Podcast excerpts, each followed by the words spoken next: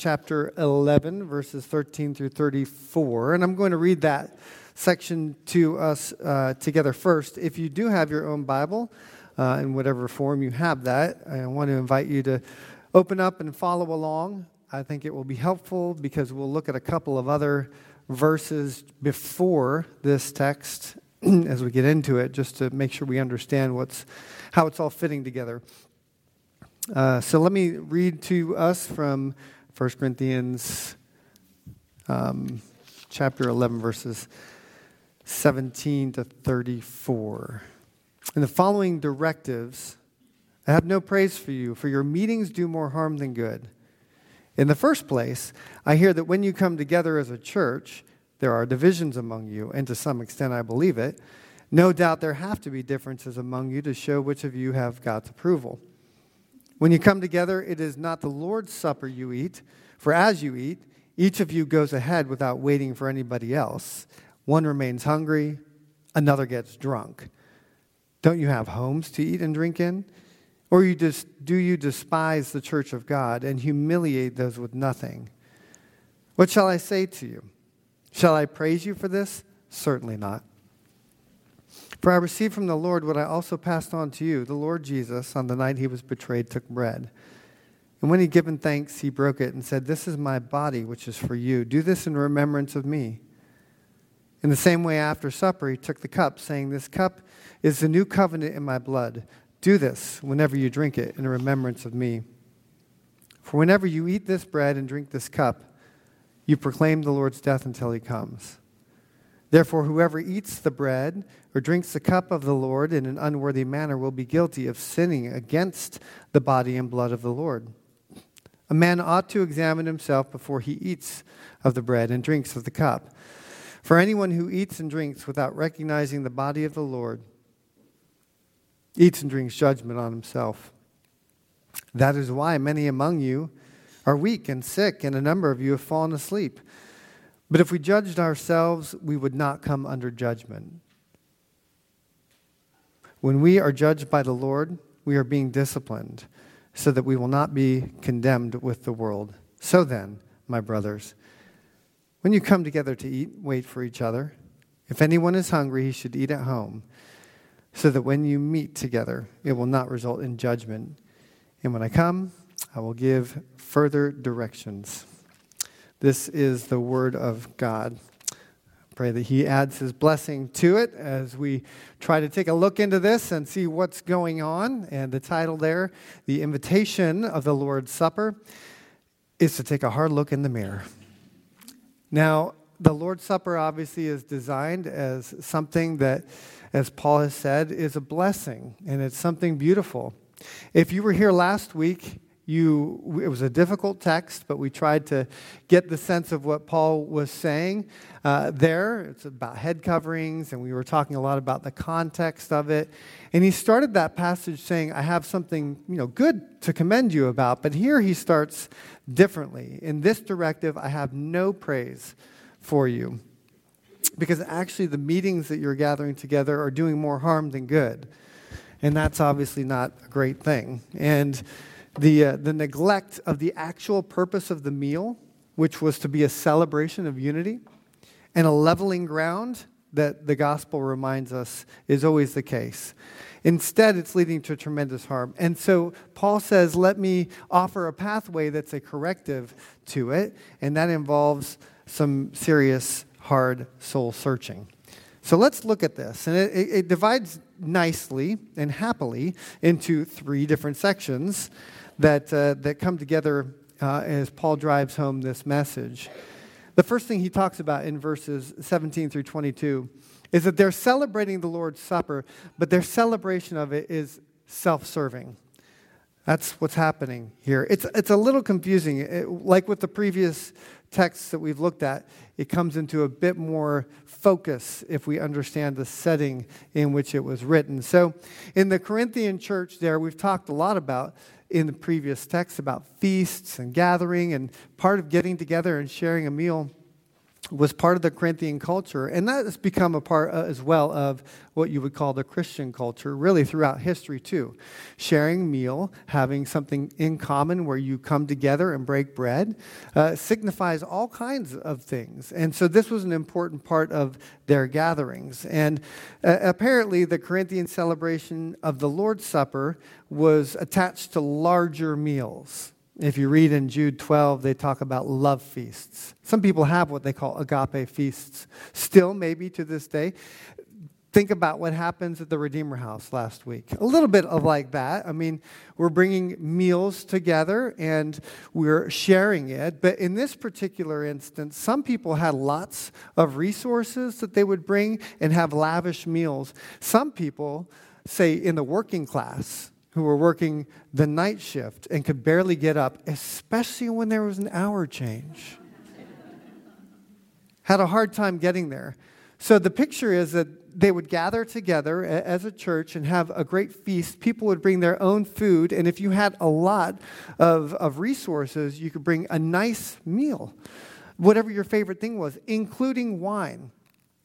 And so they would begin to enjoy this feast together. In fact, they would get started a little bit early. You know, if you're somebody who has means, you can get there, you can start eating, you can eat a lot, you can start drinking, you can drink a lot. And some people were getting drunk. They just drank a ton and they had a lot of stuff. In fact, so much that by the, by the time others had arrived, nothing was left for them. And so Paul says here, if you look at this in verse 20, when you come together, it's not the Lord's Supper you eat. It's not really the Lord's Supper, it's your own meal. For as you eat, in verse 21, each of you goes ahead without waiting for anybody else. Now, I don't know about you, we're celebrating the Lord's Supper. The context helps a little bit because if this is all you know of the Lord's Supper, and we don't even have wine. But some people do. If there was wine there, you kind of get this picture of somebody coming up and just drinking the entire thing and nobody else gets it. He didn't wait. So our context is a little bit different, more structured, a bit more orderly, and we're not attaching it to a larger meal either. So to get into the mind of what Paul is saying, it helps to picture them coming together in that setting. And some people arrive to celebrate and enjoy a feast which is gone. And some people are just sitting there and have had it's been turned into a party. And there's nothing left for others. One remains hungry. People are actually hungry. Another gets drunk. Don't you have homes to eat and drink in? Or do you despise the church of God and humiliate those who have nothing? Now remember, Paul has been talking about, even from the beginning, not many of you are wise by human standards. You know, the only reason you're here is because of what Christ has done. There are some of you who are wealthy, but the majority of you don't have much. And the, those who don't have much really understand more easily what the gospel is all about. And, and because you're well suited to understand, I'm not bringing anything to the table, so to speak. Nothing in my hands I bring. I'm just clinging to Christ who's given me value when other people have diminished that. And for those who have resources, oftentimes it's difficult not to say, look at what I've done. And to, and, and to say, you know, yeah, I love the Lord because I have so much. It's easy when you win the Super Bowl to say, isn't God good? You know, this is all for God and His glory. And Paul says this is a real problem because you are a community drawn together and you're making this something all about you. And that's the exact opposite of what the gospel is trying to say. So, this isn't the Lord's Supper you're celebrating, this is your meal. And he's upset about it. And it does, it's actually so, so so counterintuitive to what the gospel is, you're doing harm when you get together. It's not even neutral. You're actually making things worse by doing this. That mentality of what's in it for me is something the gospel is supposed to remove. And that's why he says, I have no praise for you in this. And if you've been here, hopefully you, you've seen this trend because Paul's been talking really in the immediate chapters about the opposite mentality. My mentality, if I'm a follower of Jesus, is, is so shaped by his sacrifice that I'm looking how I can sacrifice even my own rights for others. and my own preferences. Both. Look back, if you will, for example, in, in chapter 8. Just to go back a little bit, chapter 8, verse 9. Be careful, however, size that the ex- be careful, however, that the exercise of your freedom does not become a stumbling block to the weak. He's talking about food sacrificed to idols. And the principle here is that you have some freedom, but you need to make sure that when you practice it, you're not causing somebody who's weak to stumble. That's the mentality, right? That's not self serving. There's a very different thing about saying, I have a right to do this, and so I will, versus I have a right to do this, but how is it going to affect somebody else? How will it be perceived? Not, not only, Paul says, by those who were inside the family of God, but those who are on the outside as well.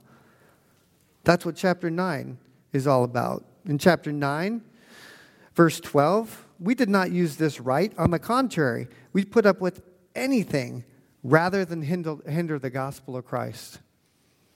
Look, I'm willing to tolerate a lot, even some things that are uncomfortable, whatever it may be, because I want the gospel to go forward. I'm not going to compromise my values as we saw for that, but if I have a chance to flex in some way, I will. That's the mentality that's supposed to be baked into my Christian DNA. Later in, in chapter 9, verse 22, this principle is carried out so much. He says, To the weak I become weak, to win the weak. I become all things to all men, so that by all possible means I might save some. I do this all, all this, for the sake of the gospel, that I may share in its blessings. The reason you're doing this is not because it's, you know, cool or some HR principle you think is worth working out. it's because of the gospel. You're doing everything you can to remove any barriers that keeps the gospel from going forward. That's the mentality he carries into chapter 10 as well. Look at chapter 10, verse 24. Nobody should seek his own good, but the good of others. And, and right above that, he gave a little glimpse into the Lord's Supper. In verse 17, because there's one loaf, we who are many are one body, for we all partake of the one loaf. The, the picture he has of the Lord's Supper is a picture of unity. And the way it was being practiced, people show up and there's nothing left for them. And Paul says, that's exactly the opposite of what it's about and what I've been talking to you about. You, in fact, if you're somebody who has much and arrives early, you ought to sit there and just wait for others to arrive and maybe even let them go first so that you know what it's like to be hungry. That's what he says it looks like to be part of the body of Christ. In 1031, whether you eat or drink or whatever you do, do it all for the glory of God. Do not cause anyone to stumble, whether Jews, Greeks, or the church of God, even as I try to please everybody in every way. And then he says, Follow my example as I follow the example of Christ. So he's saying, Look, when I talk to you about the Lord's Supper, I'm doing it not only as an admonition to you and what you're doing, you know, and, in twisting it, but I myself have given up my rights. And guess who I'm following? Christ. This is this practice that I'm encouraging you to do rightly is not anything that I haven't done, and I've done it only because Christ who saved me did it. He is my example. And so Paul considers this a grievous affront to the intent of communion. You are only thinking about yourself. And so in the next verses in 23 through 26, he talks about celebrating the Lord's Supper. Don't come together thinking you're celebrating your own supper. This is the Lord's Supper. And guess what? That's about self sacrifice. You're only thinking about serving yourself. The very nature of and meaning of the Lord's Supper is of sacrificial love, giving yourself for someone else. Um, these next verses are all about what the Lord Jesus did. I mean, and look at this in verse 23. The Lord Jesus, on the night he was betrayed, took bread. And it's always struck me that on the night that Jesus was betrayed, Jesus, the Son of God, was going to be given up. He is instituting something for the good of the church. So he, he himself, he is, he's going to be struggling in the Garden of Gethsemane with what's happening. But he's not just thinking about himself, he's thinking about those who are left behind. He's instituting something on the night when he's going to be betrayed and uh, ultimately sacrificed and bear the weight not only of your sin, but everybody's, and the wrath of God, which is what the cup he would have drunk would be. He's thinking about you. He's thinking about 2023 Redeemer Church person sitting in your chair on the night he was betrayed. He's doing something that's for your benefit. See, that's self sacrificing. The, the very nature of the Lord's Supper is thinking about somebody else. Christ is thinking about you if you're one of his own. He had your name somehow in mind when he's instituting the Lord's Supper. On the night he was betrayed, he took bread. And when he gave thanks, he said, This is my body, which is for you. Do this in remembrance of me. His very body for you. And the you, of course, was those who were in the room, and by extension, all who would have faith in him. This is a self sacrificing act. He took cup afterwards. This, this cup is the new covenant in my blood. And when you drink it, you do it in remembrance of me. Remember that Christ gave himself for you. When you take the Lord's Supper, that's the point. He has sacrificed himself for you. And here you are getting together, having meals that only celebrate yourself. No wonder he's frustrated with them. And he wants to rightly get them into the framework of saying, well, hold on. When I do this, it's not about me, it's about others. In fact, it's about the Christ the Messiah, who poured out on our behalf his very blood, which makes us right with God. And when you drink it, you do it in remembrance of him. Whenever you eat this bread and drink this cup, you proclaim the Lord's death until he comes. You, when you take this cup and this bread, you're proclaiming something. I mean, it's a number of things you're saying. Number one, I belong to Christ, but also I believe that his death, his payment was on my behalf, and that it's a down payment of something yet to come. You're making a statement of faith when you come up here. And you are declaring that you are also entering into a narrative that says, How can I also be self sacrificing? See, it's more than just individualistic. This is all written in the context of community. And Paul says, You've misunderstood. You know, th- this, is, this is about Christ sacrificing for you. So, what does it look like for you to sacrifice as well for others? Not in the same way. None of us needs a Messiah complex this morning. There's only one Son of God. But he sacrificed himself so that we too can sacrifice for others. John Piper says the Lord's Supper is not a mere religious ritual, it is a call to love. It is an indictment on lovelessness. That this, this supper is a call to love. Christ himself loved us. In fact, if you remember the context for the Lord's Supper, like in the Gospel of John, um, when he bends down and washes his disciples' feet, he talks about this new commandment that he's giving them to love one another. That is where this institution began. Uh, back in Jesus' day, when he was loving on his disciples.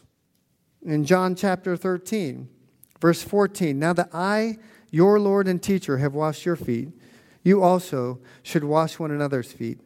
I have set an example that you should do as I have done for you. Remember, Paul's talking about an example? He's following the example of Jesus. And Jesus served others sacrificially. That's what leadership looks like. And so he says in John 15, Greater love has no one than this, that he laid down his life for his friends. So the Lord's Supper is about love and loving others in a self sacrificial sort of way. I know many of you are familiar with the revival that happened uh, down in Asbury, not far away, uh, just, just a few weeks ago, that carried on for some time. One of my pastor colleagues who uh, pastored a church for many years in Kentucky and then left to kind of talk about faith in the public square. Christ for Kentucky, he leads uh, a group of people. He's a, he's a great writer, a great thinker. And how does Christ play out in public space? He was invited by the person who spoke at chapel that morning before the revival sort of occurred. He was invited, he's a friend of, of this guy's, to, to come on down and, and listen. Uh, but he had some other meetings that were rearranged, so he wasn't on the campus that day. Um, so he, he notes that you know, maybe God kept him away to make sure the revival would actually still occur. Uh, who knows how all that stuff comes together? But if those of you who know the story, uh, know, know the person who spoke before at chapel, I saw like they shared a, a, a text or something because people start writing about all this stuff back to his wife about how he dropped a bomb you know, when you when you give give like he performed badly, when when when you know you're a pastor or something, or even if you speak, you give a presentation. Oftentimes you'll step back and say, "Well, that was awful." Uh, sometimes, a lot of times, some people live in constant regret of everything they've ever said because it's like, "Oh my gosh, this is just terrible." And he did that. He said, uh, he said something along the lines of everything fell flat. I don't feel like it made any difference whatsoever. And he went away very discouraged. But if, if those of you know that what, what his closing uh, admonition was, uh, the guy's name was Zach, the, the admonition from his chapel sermon was to, to, to linger until students were overwhelmed by God's love and equipped to likewise love they have as they have been loved. That's what he did. He, gave this message and he said, Look, just stay here until you're overcome with. I'm not looking for revival today. I'm just uh, telling you this is what happened. He said, just stay here until you are overcome and overwhelmed by God's love and equipped to likewise love as they have been loved. So you have just stay until you feel God's love, and then you can go out and show it to others as well. And then he just left afterwards. And throughout the night, they prayed. They continued praying, singing, and gave attention to reading and preaching God's word. And other students joined, and others from the community, and then the state, and then all around the world. It went on, and he just went home thinking he'd just been a failure. Now, uh, you know, there's more often that happens. You leave and you're like, ugh, and nothing ever occurs. And in God's providence, He just used that in that space and time to stir in the hearts of God's people and to, to, to launch something pretty, pretty amazing. But when I was reflecting on the reality, that's really what the Lord's Supper is all about thinking about God's love and equipping to likewise love as you have been loved. That's what the, that's what the Lord's Supper is, and because the demonstration of that is the death of Christ on your behalf. And that love, then, if you grasp it, this is a sustaining grace that goes on and on. It's designed so that you can go and love others. I mean, the entire Bible love God and love others. It sounds so simple. Obviously, it's not because we've got a very thick book here trying to work that out. And we're all trying to figure it out too. So there are some simple principles, what it looks like. That's why we gather together. That's why we're in relationship. But this is the central point the leveling ground where we realize none of us is better than the other. And we each desperately need to remember the gospel over and over and over again. Because if you try to do this in your own strength, forget about it. It's never going to happen. You can't just put revival on a calendar and think it's going to happen. So this, this is about God's love and his self sacrificial love that so fills us. We can love others. And Paul looks at their practice and says, I don't see it happening. And that should be troubling to us as troubling as it is to him, too. And so, what do you do about it? I'm not content. I want to do something about it. Well, Paul says this is the take a hard look in the mirror part of the message. All right, you're self serving. It's about self sacrificing. What do you do? You look at yourself, self examining. Whoever drinks the cup or eats the bread of the Lord in an unworthy manner will be guilty of sinning against the body and blood of the Lord. What do you do? A man ought to examine himself before he eats of the bread and drinks of the cup. In verse 31, if we judged ourselves, we would not come under judgment. And he says, he connects here some of the sickness and even death. The practice was so egregious that there were consequences that we put in the context of God's discipline. He does too. He loves us. What parent who loves a child and who's in self sacrificial love doesn't give boundaries as well? Issue out consequences of sin. That, that's not what love looks like. We all know that. Husbands are jealous of their wives' love. You should be.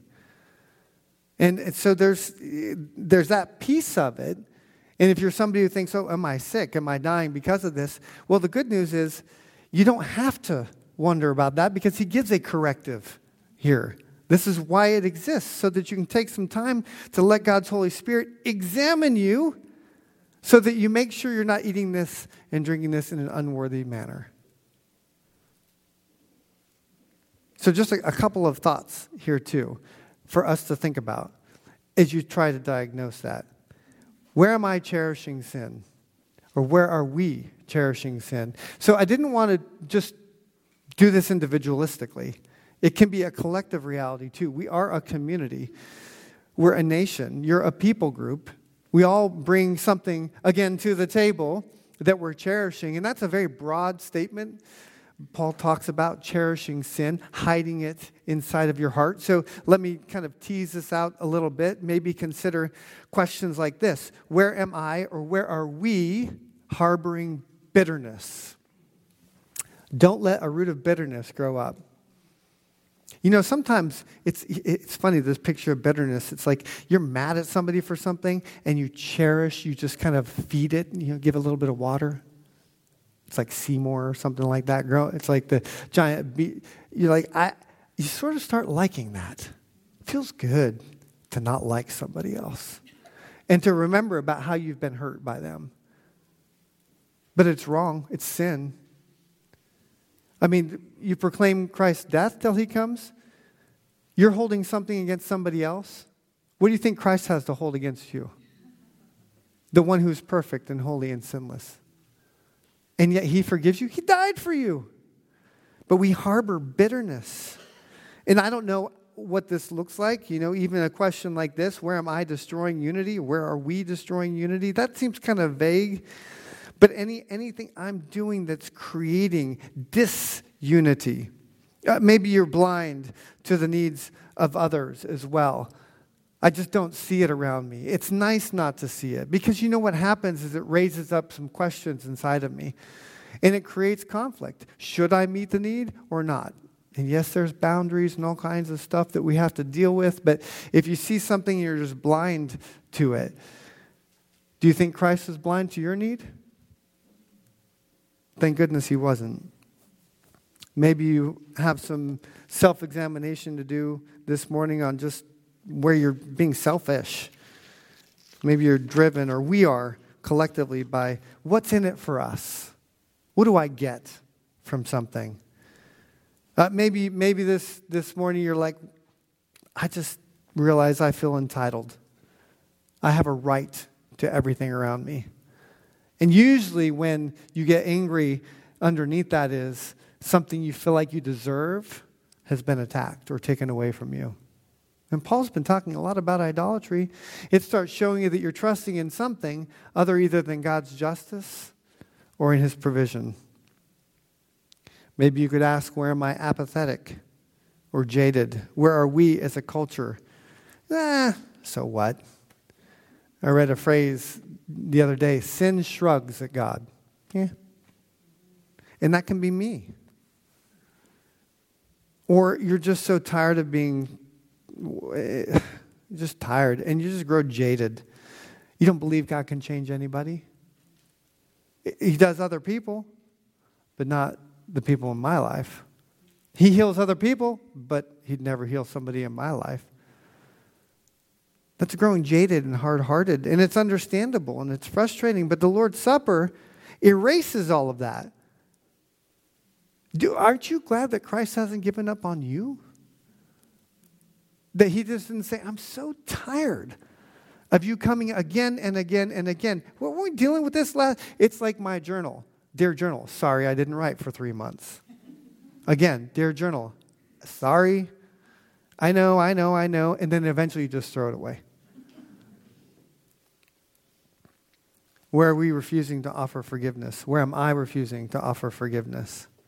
And there are deep warnings here because the Lord's table is receiving forgiveness that then you're supposed to extend to others. And when you say, I will not, I refuse to, there's, there's quite a warning there. And I know you don't have to get everything cleaned up and figured out before you come and take this. It's the intent of your heart. If you're satisfied in that, it might be time for you to say, maybe I shouldn't. Maybe God needs to do some work in me. If that's the intent of your heart, though, I don't want to live in this. I am so tired of being angry. I'm so tired of bitterness. I'm so tired of hypocrisy. I'm so tired of apathy. I'm so tired of refusing to believe. I need Jesus then you qualify. Because the last thing you need to remember is you might be refusing to receive forgiveness. That's what the table is all about. So, as much as all those other things say, well, you know, what's the state of your heart? The last one is very important. This is a table of forgiveness. And th- this might be the place where God starts melting your heart. And many of us just refuse to receive it. And then you see what you're doing is you're minimizing the death of Christ as well. And you're kind of in a no win situation. Just receive his forgiveness, but receive it in full, not in some sort of smoke and mirrors way that says, I'm going to continue to work this out on my own. He says that's what the table is all about. It's the great leveling ground. And you see how that can be a table of refreshment then because it's not saying I've arrived, it's saying I know I haven't. And I need Jesus. I need him so desperately. I cannot do this on my own, and I don't want to any longer. That's what the table is for. That's the goal. I know this is Bill, one of Bill's favorite verses for good reason. It's one of mine as well. You know, David, who was a man after God's own heart, but committed terrible sin, complicit in murder, an adulterer. How was he called a man after God's own heart? I, I, I sit there and think about this a lot. You, if I know somebody who is complicit in murder and adulterer, I don't think, gee, there's a guy after God's own heart. I think, where's the jail time for this guy? Where's the justice? And he did experience grave consequences. But the reason he's extolled as a man after God's own heart is because he felt the sting of sin. And he knew the only way he could be forgiven is if he came to the only person against whom he really he offended. There's the people you offend in, in real life, but underneath and behind all that, they're made in God's image. You've offended God, no matter who that person is. And so he said, Against you and you only have sinned. He felt the strength and the weight of like his bones were being sapped from energy because of the sin that he bore. And it wasn't until he confessed his sin that he felt God's heavy hand lifted on him, off, off of him. And he felt the freedom of the soul that comes from that, with an intent then to go and to walk in God's ways. So no, no longer these things that Paul is writing about seem restrictive. They actually create freedom because you delight in God's law. You know this is what gives you joy. And so you have to ask God, search me and know me. You know, examine me. And if there is something in me, and certainly there is, then lead me in the way everlasting. And here's the way everlasting. Jesus knew you needed what the way everlasting looked like. It's Him, it's His uh, body given for you, His blood shed for you. That is the pathway. Receiving that. And this is what's fantastic about the person of Christ as well. In the book of Hebrews, we read this such a high priest in chapter 7, verse 26 and 7. Such a high priest truly meets our need, one who is holy, blameless, pure, set apart from sinners, exalted above the heavens. This is the person of Christ. He's holy, blameless, pure, set apart from sinners. He's the only one who's like that. He's exalted above all the heavens. And even all these other people who served well, these high priests, the difference between all of them and us and Jesus. He does not need to offer sacrifices day after day, first for his own sins and then for the sins of the people. No, no, because he was perfect. Instead, he sacrificed for their sins once for all when he offered himself. Not self serving, self sacrificing. And that is where we need to end. That's where we need to get. But the pathway to getting there is some hard looks in the mirror. Because when you come up here and what you're saying when you do this is, I know apart from the grace of God, I have no part in this meal. I know apart from God's grace, I'm going to leave this place and automatically start thinking about me, my kingdom, my people, my benefits, my glory. And Paul says, that can't be. You, I have no praise for you. This table reminds you that you are a sinner saved by grace, period. And when you go out, then, this is the only pathway for, for self sacrificial love. Because otherwise, when you give love to somebody and feel like you deserve it back and they don't, what's going to happen? Uh, Jesus, well, we were still sinners. He died for us. We didn't clean ourselves up and all of a sudden become worthy. We recognized we weren't. And that is the path, that's the gospel. And that is why we need to live in it again and again. And we forget so easily. That's why he gave us something to remind us again and again we desperately need him. And this is then the source of strength to have any success moving forward in loving others. One of the reasons I think Paul is so hostile against the concept of idolatry is that it's just a false God we're worshiping. This is the God we worship, the one who gave himself for us, so that we can give ourselves for others. So throughout the week, then, when we're struggling with how are we loving others or, or feel defensive or feel slighted too, then we have a chance to remember and proclaim the Lord's death until he comes. How can I walk in this gospel reality of self sacrificial love? You will fail. That's my encouragement for this, this week. You will fail. And when you do, what do you do? You go back to the gospel. Don't blame somebody else. Don't, don't, don't act like some, everything's against you. There's only one of whom that's really true, and he gave himself for you and others as well. So when we feel you know, guilty, remember the gospel. When you feel like somebody is mistreating you, remember the gospel. When you feel like you're not getting what you deserve, remember the gospel. Who wants to remember the gospel? I do. I need to. And one of the things on the night he was betrayed, he said, Here is a way to continue remembering the gospel in living color, in physical, tangible taking it in, so that you will always remember that he is here for you, that he gave himself for you, that he's the high priest who sacrificed once for all when he offered himself. Who qualifies? All those who admit their need. That's it. In, in some ways, it's a low bar. You just have to recognize I am a sinner and I need God's grace. But unless God's at work in your heart, you'll kick against that, like Paul did. When Christ finally caught up to him, he said, Hey, why you been fighting me, bro? You've been kicking against the goads, you know? Christ has been trying to lead him, and he's like, no, no, no, no, no. And I, I hope it doesn't take being blinded for you or knocked off a horse or a horrific car accident. You don't need that to prove that God, God's there or that he can rescue you. It's right here. And that's why Paul says this is something we need to celebrate. And when we celebrate it, we need to know what's happening and examine ourselves and do it rightly. Father, I do.